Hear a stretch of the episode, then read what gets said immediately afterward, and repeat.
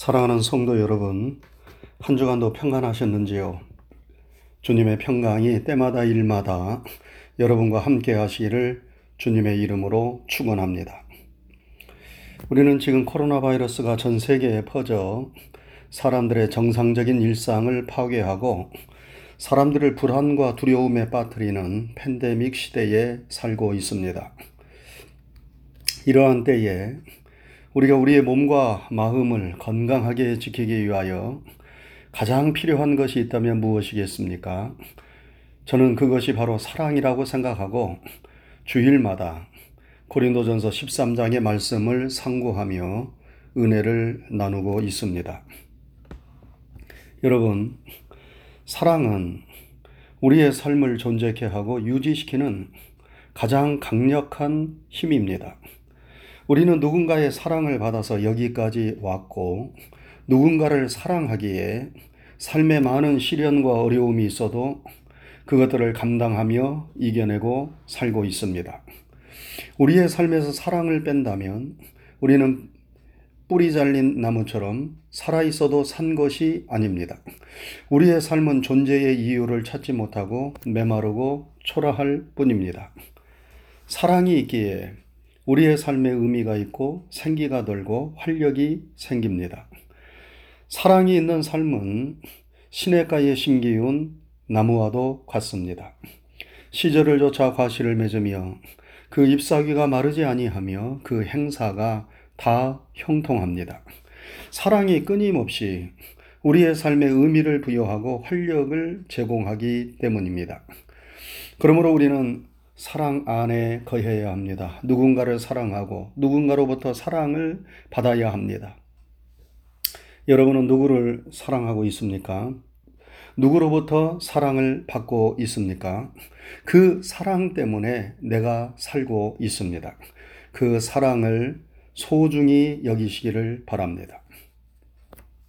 그런데 사랑은 말처럼 그렇게 쉬운 일이 아닙니다. 마치 높은 산을 오르는 것과도 같습니다. 높은 산에 오를 때 처음에는 기분 좋게 상쾌하게 오르지만 오르면 오를수록 숨이 차고 힘이 듭니다.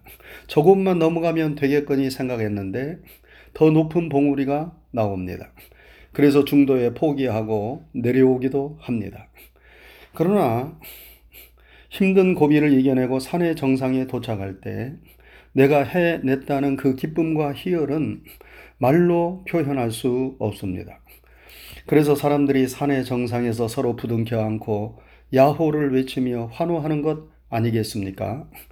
사랑은 말과 혀로 하는 것이 아니라 행함과 진실함으로 하는 것이기 때문에 높은 산을 오르는 것처럼 힘이 들지만 그러나 그 사랑의 결말은 산의 정상에 오르는 것처럼 항상 희열과 행복을 줍니다.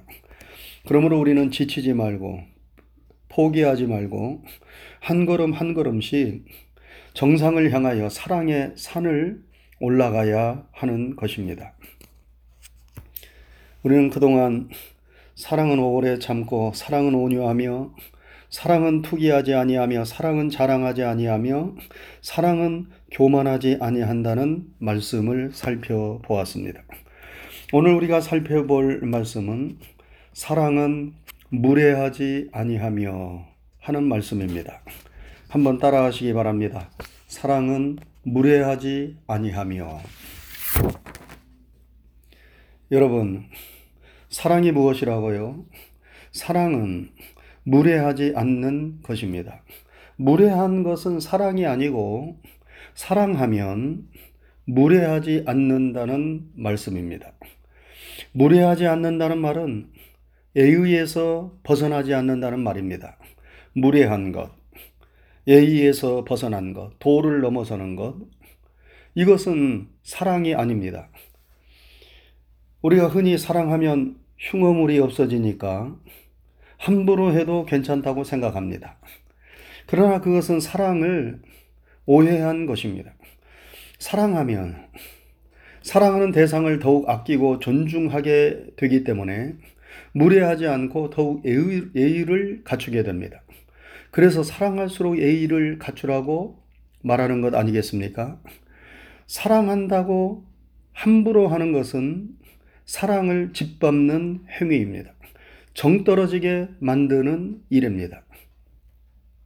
여러분, 개구쟁이 아이들도 자기가 좋아하는 아이 앞에서는 잘 보이려고 조심합니다. 연애할 때 서로에게 잘 보이려고 노력하지 않습니까? 한번 만나려면 최대한 단정한 차림으로 친절하게 매너 있게 행동하지 않습니까? 저는 우리 집 사람하고 연애할 때 그냥 나가지 않았어요. 항상 샤워하고 옷도 세탁을 해서 최대한 깨끗하고 단정한 차림으로 나갔습니다. 사랑하니까 보다 좋은 모습을 보여주고 싶은 것이지요. 그러나 사랑하지 않으면 정떨어지라고 아무 옷이나 입고 아무 말이나 내뱉는 것이지요. 상대방에게 좋게 보이려고 하지를 않습니다. 그러면 진짜 정떨어져서 다시는 만나고 싶지 않은 것입니다. 어떤 분은 자기 아내에게는 아주 냉랭하고 차가우면서 다른 여자 앞에서는 아주 친절합니다. 자기 남편 앞에서는 지저분하게 있으면서 밖에 나갈 때는 온갖 치장을 다 합니다. 사랑할수록 더욱 잘해주고 잘 보이려 하고 예의를 지키는 것이 사랑을 보다 깊고 성숙하게 하는 일입니다. 왜냐하면 사랑은 무례하지 않는 것이기 때문입니다.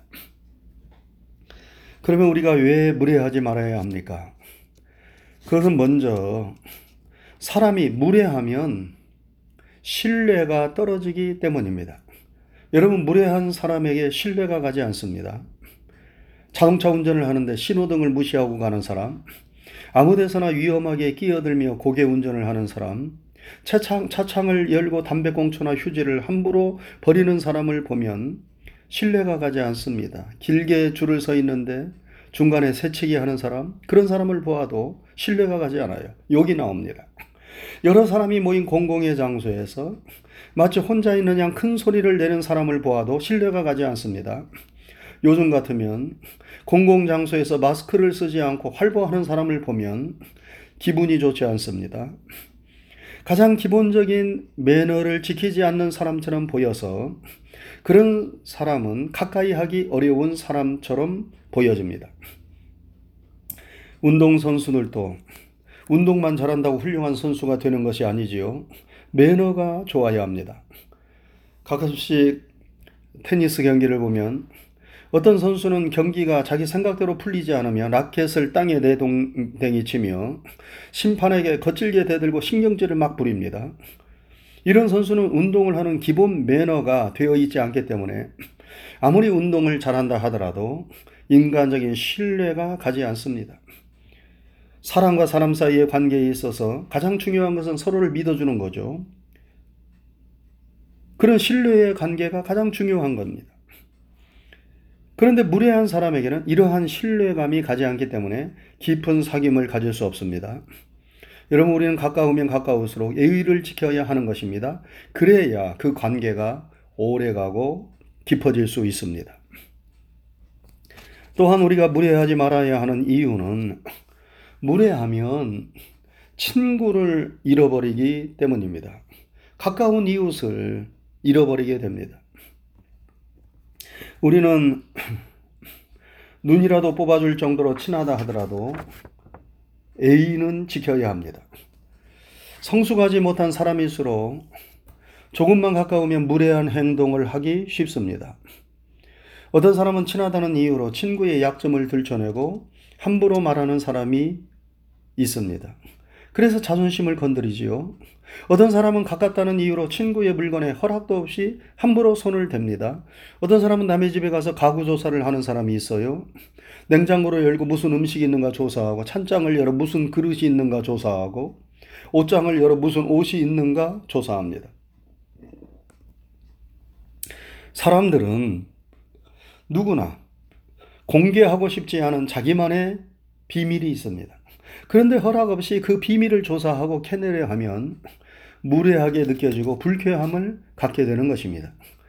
그러므로 친구 간에도 오랫동안 깊게 사귀려고 하면 친구의 모든 것을 다 알려고 해서는 안 됩니다. 적당하게 알고 모르는 것은 모르는 상태로 넘어가는 것이 깊은 사귐을 유지하는데 도움이 되는 경우가 많습니다. 친구의 모든 것을 다 알려고 하면 무례해지기가 쉽습니다. 그러면 친구 관계가 깨어지고 좋은 이웃의 관계도 깨어지기가 쉽습니다. 그러므로 우리는 가까울수록 무례해서는 안 됩니다. 어떤 사람은 가깝다고 들어주기 힘든 무례한 부탁을 하기도 합니다. 그리고 그 부탁을 들어주지 아니하면 기분 나빠하고 심지어 비난하고 험담을 합니다. 그것도 무례한 일입니다. 우리가 무슨 일을 부탁할 때 애절 바르게 부탁해야 합니다. 그리고 그 부탁을 거절당했다 하더라도 무례하게 행동해서는 안 됩니다. 그러면 좋은 친구와 이웃을 잃어버리게 됩니다. 그리고 우리가 무례해서는 안 되는 또 한 가지 이유는 무례하면 어떤 해를 당할는지 알 수 없기 때문입니다. 여러분, 사람이 친절하고 예의 있어서 나쁜 것은 거의 없어요. 그런 사람을 사람들은 다 호감을 가지고 좋아합니다. 그런 남을 무시하고 자기 잘난 것만 주장하며 무례하게 구는 사람은 사람들이 대부분 다 싫어합니다.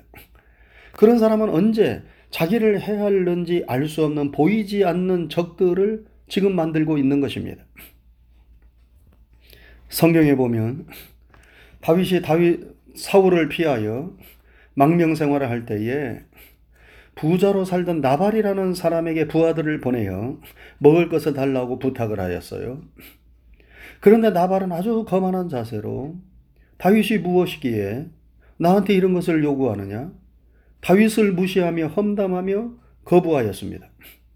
그래서 다윗이 이 소식을 듣고 화가 나서 나발을 죽이기 위하여 군사를 이끌고 나발의 집으로 가는데 나발의 아내였던 아비가일이 이 사실을 알고 급하게 음식을 만들어 다윗에게 가서 엎드려 절을 합니다. 그리고 남편의 죄악을 용서해 달라고 사정을 합니다. 다윗은 불량하고 무례한 나발을 당장 죽이려 하였지만 예절 바른 그의 아내 아비가일을 보고 분노를 거두어 드렸습니다. 나중에 나발은 이 사실을 알고 낙담되어 몸이 돌처럼 굳어져 죽게 되었습니다. 그렇지만 아비가일은 다윗의 아내가 되었습니다. 나발은 무례함으로 화를 자초하였고 아비가일은 예의 바름으로 존귀한 자가 되었습니다. 사람이 거만하고 무례하면 낮아지고 화를 당하게 됩니다. 그러나 겸손하고 예절 바르면 높아지고 존귀한 자리에 오르게 됩니다. 그러므로 우리는 무례하지 말아야 합니다. 그런데 많은 경우 사람이 무례하게 되는 것은 상식을 벗어나 말하고 행동하기 때문입니다. 사람들이 초등학교 때 배웠던 상식만 벗어나지 않아도 예의 있는 사람이 됩니다. 가끔씩 전화를 받다 보면 아무 말도 안 하고 뚝 끊는 경우가 있어요. 전화를 했으면 무슨 말을 해야 되는 것 아니겠습니까? 그것이 상식 아닙니까? 상식이 없으니 무례한 사람이 됩니다.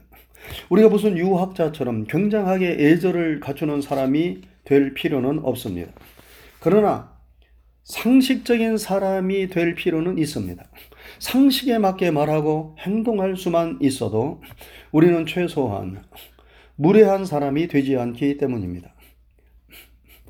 우리가 무슨 말을 하고 행동을 할 때에 이것이 상식에 맞는가 한 번쯤 되물어 보고 상식적으로만 살아도 우리는 남에게 싫은 소리 안 들으며 괜찮은 사람이다 칭찬받으며 살 수 있을 것입니다. 우리가 좋은 크리스찬이 되는 것도 중요하지만 먼저 상식이 있고 상식이 통하는 크리스찬이 다 될 수 있기를 바랍니다. 그러면 좋은 크리스찬이 될 수 있을 것입니다. 사랑하는 성도 여러분, 바울 사도는 우리 크리스찬들 성도들을 가리켜 그리스도의 향기, 그리스도의 편지라고 불렀습니다. 우리는 이 세상에서 그리스도의 사랑의 향기를 드날리는 자가 되어야 하고 그리스도의 사랑의 편지 역할을 하는 성도들이 되어야 합니다. 우리가 어디를 가든지 누구를 만나든지 무례하지 않고 예절 바른 사람이 되면 그리스도의 사랑의 향기를 드날리게 되고 사랑의 편지 역할을 감당하게 됩니다. 여러분, 사랑은 무례하지 않는 것입니다. 무례하게 말하고 행동하지 않는 것입니다. 성경에 보면 베레아 교회 성도들은 신사적이라고 하였습니다. 예절 바른 성도였다 하는 말입니다. 우리 모두도 다 그리스도 안에서 신사가 되고 숙녀가 되었으면 좋겠습니다. 사랑은 무례하지 않는 것입니다. 상식적으로 사는 것입니다. 가까울수록 더 친절하고 예의를 지키는 것입니다. 우리 모두 하나님의 사랑, 우리 주님의 사랑으로 충만해서 사랑은 무례하지 않는다는 이 말씀을 이 한 주간도 마음에 새기면서 잘 실천할 수 있기를 주님의 이름으로 축원합니다. 기도하겠습니다. 은혜로우신 하나님 아버지 감사합니다. 한 주간 동안도 주님의 크신 은혜와 사랑 가운데 저희들을 지키시고 인도해 주셨다가 오늘 거룩하고 복된 주님의 날을 은혜로 허락하시고 이처럼 하나님 앞에 우리의 마음과 또 정성을 다하여 감사함으로 예배 드릴 수 있도록 도와주시오니 감사를 드립니다. 우리의 드리는 예배를 통하여 영광을 받으시옵소서. 오늘도 주신 하나님의 진리와 생명의 말씀을 우리의 마음판에 잘 새기게 하시고 또 이 말씀을 성령님의 지혜와 능력을 힘입어 실천할 수 있도록 도와 주시옵소서. 사랑은 무례하지 아니하며 라고 말씀하여 주셨습니다. 무례한 것은 사랑이 아니라고 말씀하셨습니다.